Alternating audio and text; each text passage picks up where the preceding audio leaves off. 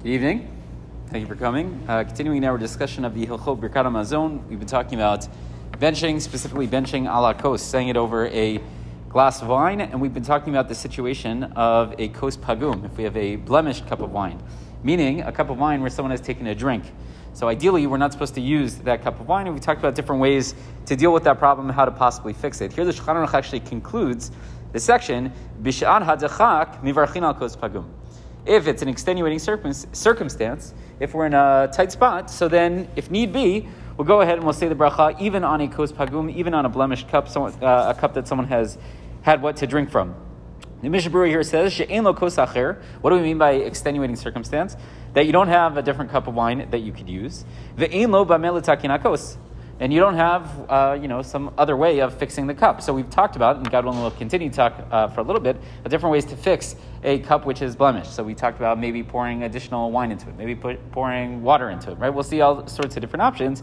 But if that option is not on the table and you don't have additional wine, what are you going to do? So we say you go ahead and you can make that bracha kamash malan it comes to teach me that you go ahead and you can make the bracha on this kos pagum. And he says, Dahava mina, you may have thought, you may have thought, demutav below kos klal.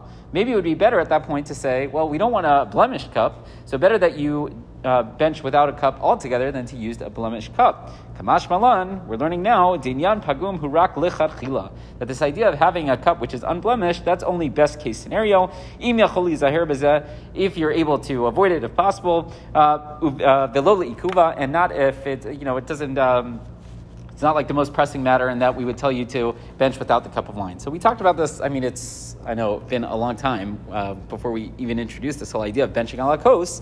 But ideally, it's uh, when possible and when it's reasonable, we want to bench over a cup of wine.